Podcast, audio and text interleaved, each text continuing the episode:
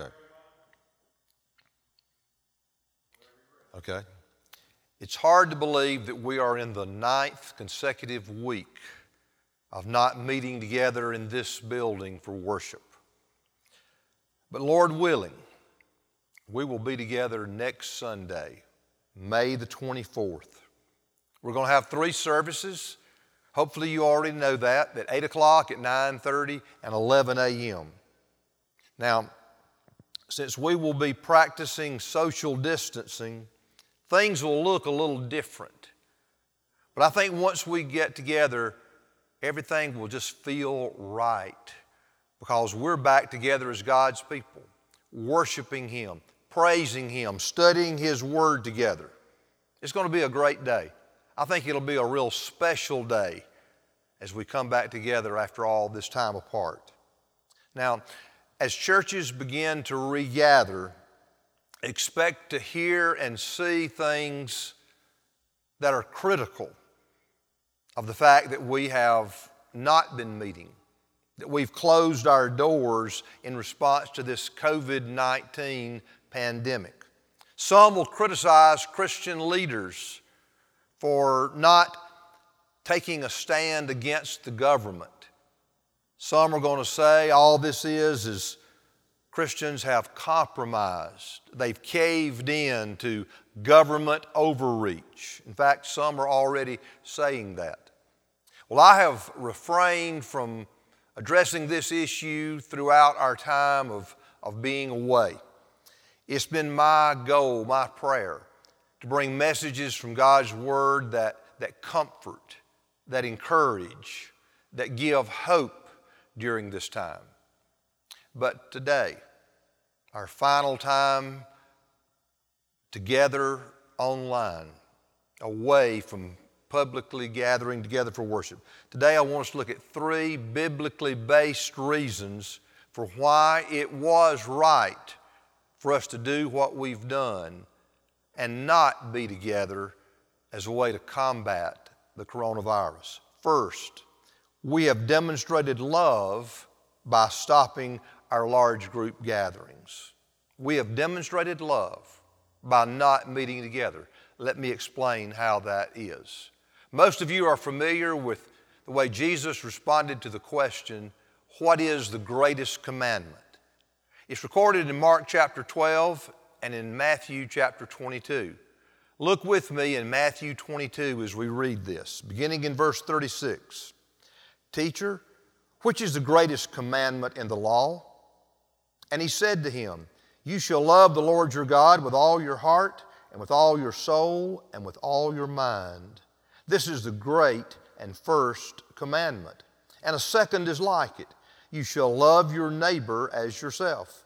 On these two commandments depend all the law and the prophets.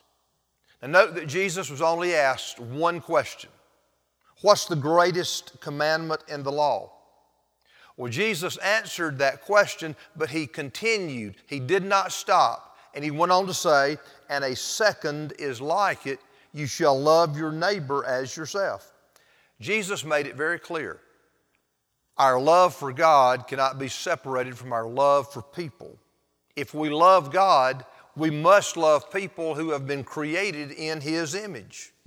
Now, Jesus further explained our responsibility to love our neighbor in Luke chapter 10 in the story of the Good Samaritan. Many of you are familiar with that story. Well, Jesus told it in response to the question, Who is my neighbor? The story of the Good Samaritan is Jesus' answer to that question. Here's the answer Whoever God places in your path that has a need that you can meet, well, that's your neighbor. That's who you are to love as yourself. Now, to love our neighbor as ourselves, let's just think about it practically. That means we seek the welfare, we seek the good of whoever God places in our lives to the best of our ability. Now, we can apply that in a lot of ways. It needs to be first applied at home, people we live with. Some of you know what it means to apply it with the people you work with, maybe the people in your neighborhood, or occasionally a stranger God brings into your life that you need to love as that Good Samaritan did. But right now, let's apply the, apply the principle of love your neighbor as yourself to the coronavirus pandemic. Healthcare experts have found that one of the most effective ways for stopping the spread of this virus is to practice social distancing. That's why the CDC issued around mid March a directive that called for the cancellation of any gathering over 50 people. And they said to do that for the next eight weeks. Well, you know that it wasn't long before they lowered that to 10 people. And in South Carolina, we have been told that we are to limit public gatherings to no more than three, or three are even prohibited. Now, the CDC's advisory resulted in the cancellation of virtually every large event, every large group every large group gathering in our country, including all sports events. Now think about that. That was huge in this country. And then it was followed by schools, restaurants, businesses. Churches were either ordered or advised to close for the same reason all these other businesses, large group gatherings, sports were shut down to stop the spread of the coronavirus and save lives. Loving our neighbor as ourselves, it means that we seek the welfare of the people around us.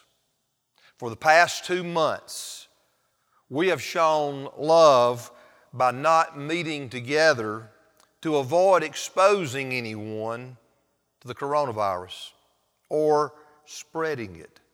Now, everybody I know has, at least in some way, tried to avoid exposing themselves to this virus. I know I have, and I'm sure you have as well. Why have we done that? Well, in light of the second commandment, it's because we love ourselves. We take care of ourselves. And that's not being selfish or sinful. It's really just being human, isn't it? The reason Jesus said to love your neighbor as yourself is because we naturally love ourselves and take care of ourselves. If I go outside and cross the street, I'm going to stop and look to make sure no cars are coming. I'm going to take care of myself and not step out in front of a car. You do the same thing.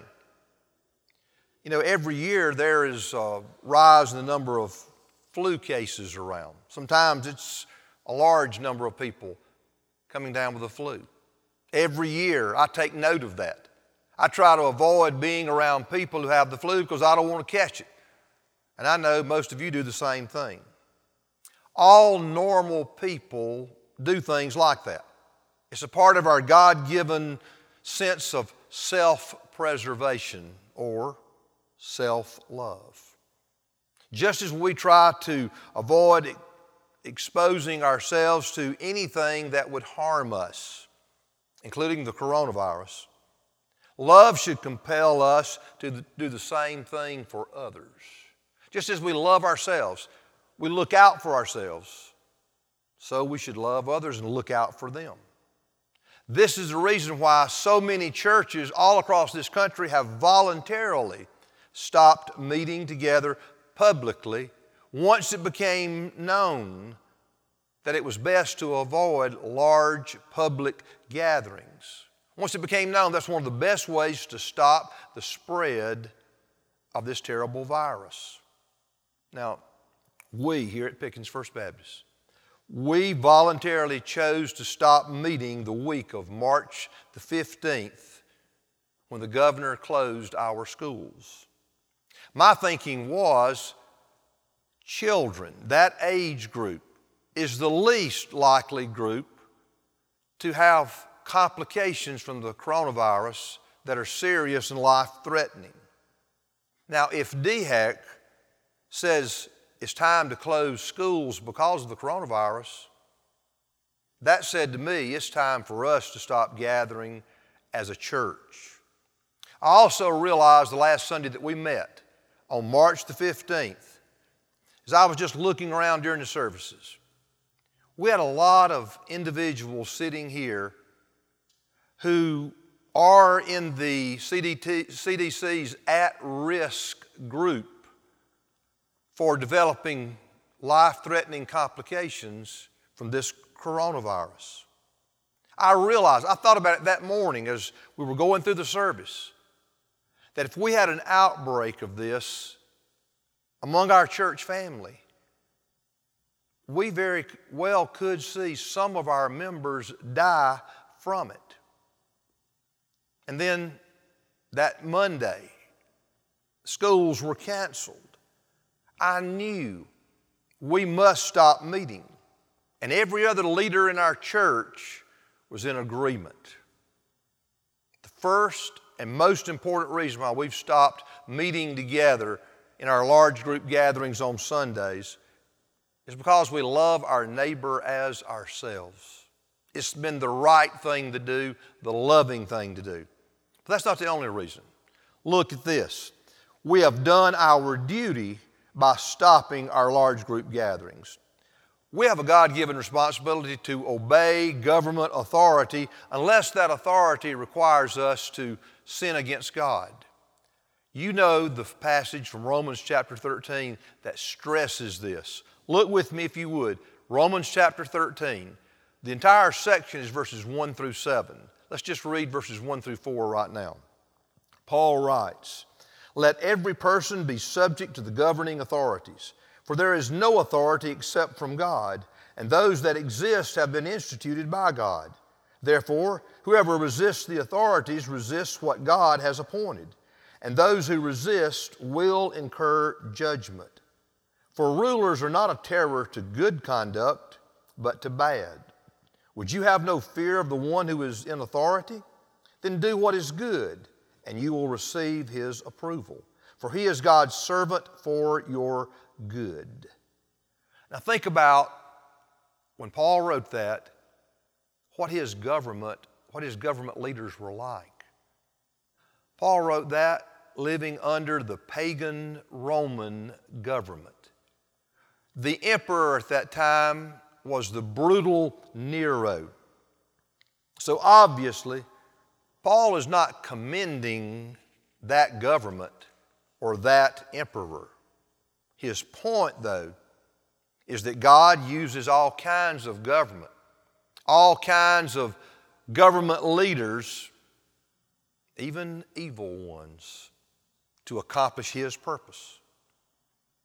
Now, I want to be real honest. I am like most Americans today in that I don't really trust our government. I'm not very trusting at all when it comes to thinking about our government right now. I agree wholeheartedly with my favorite president, Ronald Reagan, when he said the most terrifying words in the English language are, I'm from the government and I'm here to help. But the Bible is clear. God calls us to obey governmental authority, whether we trust it or not. The exception, and this is obvious, the exception is that is when that authority tries to force us to disobey God or sin against God. That happened to the early church leaders, and they show us how we should respond when that happens. In Acts chapter 5, it says this but Peter and the apostles answered, We must obey God rather than men. Now, our government and healthcare leaders have overall acted responsibly as God's servants for your good during this pandemic. They have tried to stop its spread by not allowing any large group gatherings nationwide. Churches and Christians have not been singled out. We, as individual Christians, as, as, as a church, we have not been targeted because of who we are or what we believe. Think about it. Christians have not been forbidden from practicing their faith. President Trump has issued at least two national days of prayer, you might say. Governor McMaster has begun most of his updates, his uh, news conferences, with a chaplain leading in prayer and many times ending his prayer in Jesus' name. That's something to be thankful for. Churches have not been forbidden to preach the gospel. To the contrary, churches have been encouraged by government leaders, Government McMaster, President Trump, and others. We have been encouraged preach and teach, have your worship services online. WYFF. They posted on their website for several weeks a long list of churches and their websites where people could go and watch a worship service on Sunday or any other day. That was commendable of WYFF. Think about this local church Bible teaching, local church preaching has been more widely available through the internet during this crisis than ever before. That's something that we need to just thank God for and thank the government leaders that we have who have done this. Now, I am well aware that there are liberal Democrat governors and mayors around this country that have done their best to prevent churches from doing what they lawfully should have done, like having drive in services. The liberal Democrat governor of Illinois right now is not allowing churches to reopen unless they limit the size of their crowd to 50 or less. I'm sure there are other mayors and leaders doing something similar right now. But so far, let's be honest, so far, these actions have been the exception, not the rule. And President Trump's Justice Department, under the leadership of Attorney General Barr, they have come to the defense of these churches. They have stepped up and said, This is not right, this is not going to be allowed. They have defended our First Amendment rights to freely exercise our faith. Those are leaders that we need to commend, we need to call attention to, we need to support, we need to pray for and thank God for. We must always be on guard against government overreach. We must always be on guard against the government intrusion led by today's liberal and socialist Democrats in Congress and liberal activist judges. Always we've got to guard against this. But in dealing with this pandemic, we as a church, along with thousands of churches across the country, we have done our duty by complying with our government's right call to stop all large group gatherings for a time to try to stop the spread of this deadly virus. Now that states are beginning to ease restrictions and allow larger groups to meet, businesses to open, it's right for churches to be among the first to resume. But churches, we must be responsible. We must do this as safely and as wisely as we can. Now, we have a plan here at Pickens for how we're going to resume. A lot of the details have been explained in a letter that went out to the church this week from Gil Stewart and me. There's information in this week and last week's newsletter. I want to encourage you to read this information. Be prepared to come next Sunday. Let's do church together in a safe way, in an orderly way, but in a good way that helps us worship the Lord. Now, there's a third reason that I want to quickly point out that explains why we haven't met for public worship for nine weeks. Look at this. We have shown wisdom by stopping our large group gatherings. You know, some people refer to the book of Proverbs as a manual on wisdom, and it certainly is. Among the things that it emphasizes about wisdom, it emphasizes the importance of listening to people who are wise and knowledgeable. For an example, look at this from Proverbs 23. Apply your heart to instruction and your ear to words of knowledge. You know, there's a lot that scientists and healthcare professionals do not know about the coronavirus. But there are things they do know, and we need to listen to them on, about those things. They know that the coronavirus is highly contagious and that it is potentially fatal to anyone, but especially senior adults and people with underlying health problems. They know that avoiding large group gatherings and practicing social distancing is an effective way to deal with it, to prevent its spread.